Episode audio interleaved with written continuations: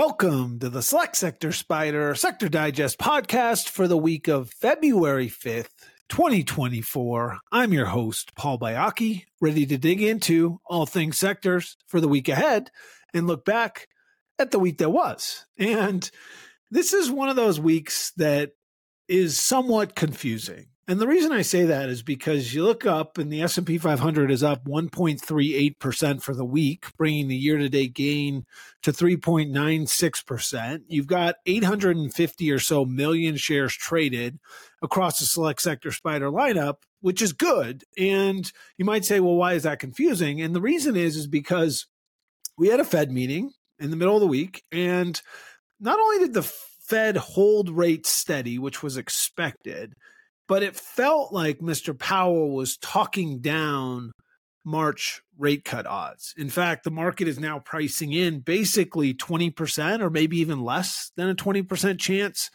of a March Fed rate cut. And it felt like at the end of the year, off of that October 27th bottom, the rally and the sectors that led the rally was attributable to the market starting to price in the likelihood of Fed rate cuts. And the Fed also changed its dot plot to signal as many as three rate cuts in 2024. So you get a Fed meeting where we pause as expected, but you don't get any language in the press conference or in the meeting signaling to the chances of a rate cut in the near term, in the spring at least. And in theory, that would undermine this market, but it didn't. In fact, the other piece of data that we got at the end of the week, where payrolls were so much better than expected, you're talking about a multi sigma beat relative to what the market was expecting. The market was expecting 185,000 jobs, and the print was 353 thousand jobs. So hourly earnings up 0.55%, which in theory is an inflationary signal, which in theory, again, signals that the Fed is going to have to continue to be very vigilant on the inflationary front, that inflation could be a problem for longer than expected, which would tie the Fed's hands as it relates to actually enacting some rate cuts. And yet, once again, mark it up. And there were other economic data points as we talked about. Case Shiller weaker than expected, but still showing that prices are increasing.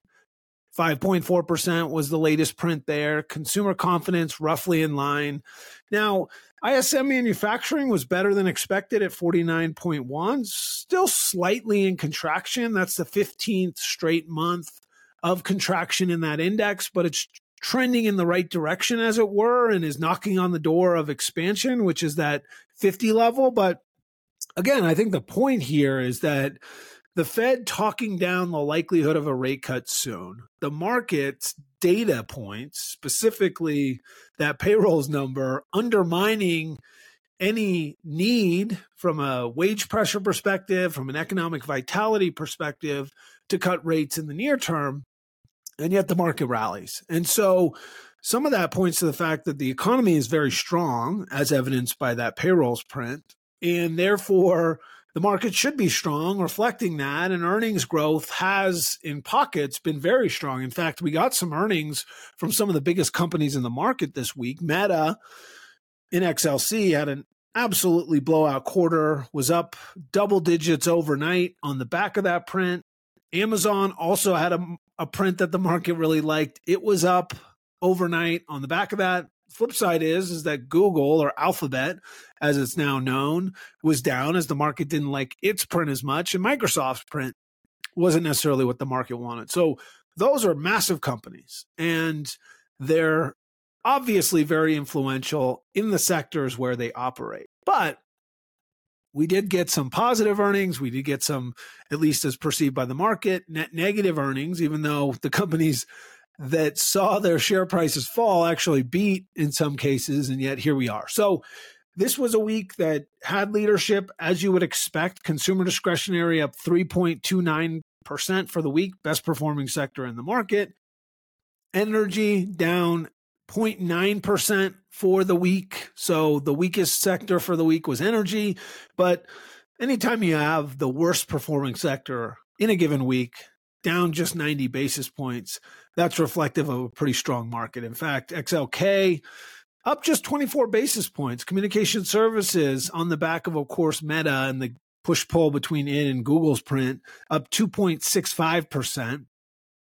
This is a market that wants to go higher, or at least has so far this year. And year to date, we're already up nearly 4%. So, again, the the point is coming into the year we talked a lot about how the most important economic dynamics were going to be a lot of the same economic dynamics that we focused on last year interest rate policy the level and trajectory of inflation employment economic activity and you could say those are always important economic dynamics but feels more acute in 2024 because the market coming into the year felt as if it were at the very least pumping itself up for rate cuts. And what we saw this week from an economic data perspective and from the Fed doesn't necessarily signal that we're going to get those rate cuts anytime soon. Now, from a flows perspective, 31 million shares redeemed across the select sector SPDR lineup over the rolling one week period. And you saw 19 million shares redeemed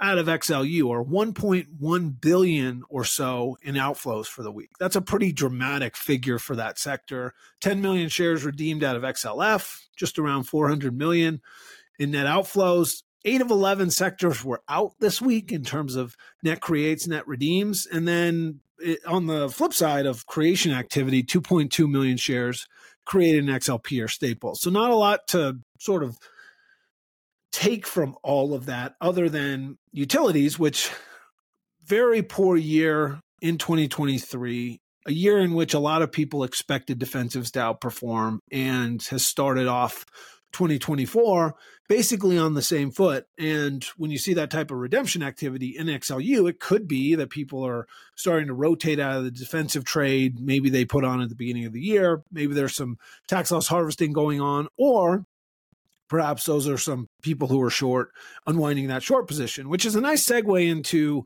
the sector in focus, which isn't a sector, but January in review. So January was a positive month for the market, up 1.6% on the S&P 500.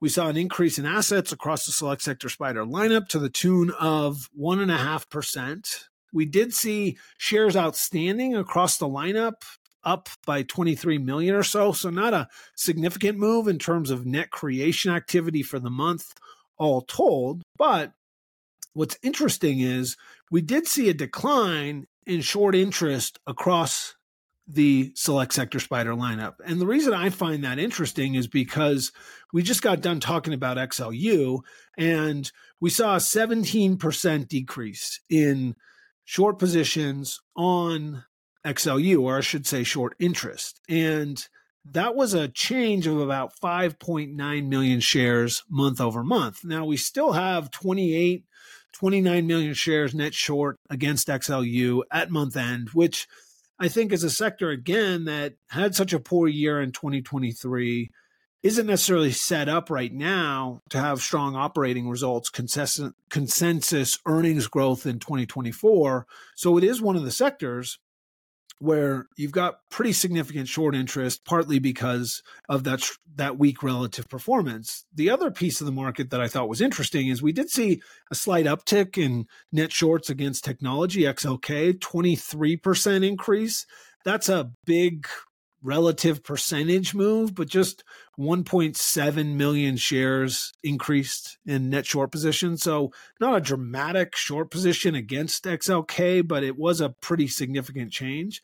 The other one we saw was a 27% decrease in net short position against consumer discretionary, which again was a fairly small share number 1.2 million or so shares that came off of that short position against consumer discretionary. So, Short interest isn't predictive. Short interest isn't instructive in terms of what's going to happen next month, next quarter, next week, whatever it might be. But it is instructive in terms of how people are positioning relative to longs, relative to the S&P 500. And that's the other piece of information I love looking at at month end is the makeup of sector SPDRs in terms of weightings to various sectors versus the S&P 500. And one of those structural overweights that remains intact in the select sector SPDR lineup versus the S&P 500 is XLE.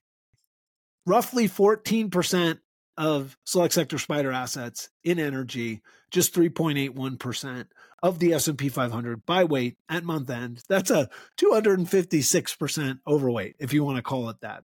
The other one I like to look at is utilities, 2.2% of the S&P 500, 4.8% of the select sector SPDR lineup. That's 117% or so overweight position. And then healthcare is another one, 18% overweight relative to the market. That's a sector we've talked a lot about coming into 2024. Real estate is actually relative to the S&P 500 about 9% underweight and that's partly because XLRE didn't exist when the select sector SPDR lineup was created. There's other products in that market that have captured significant market share. But of course, given the announcement this week of the reduction in fees on the select sector SPDR lineup and the position XLRE has in the marketplace, that is a place where you might see that relative weighting in the select sector spider lineup versus the S&P 500 continue to inch up. So interesting month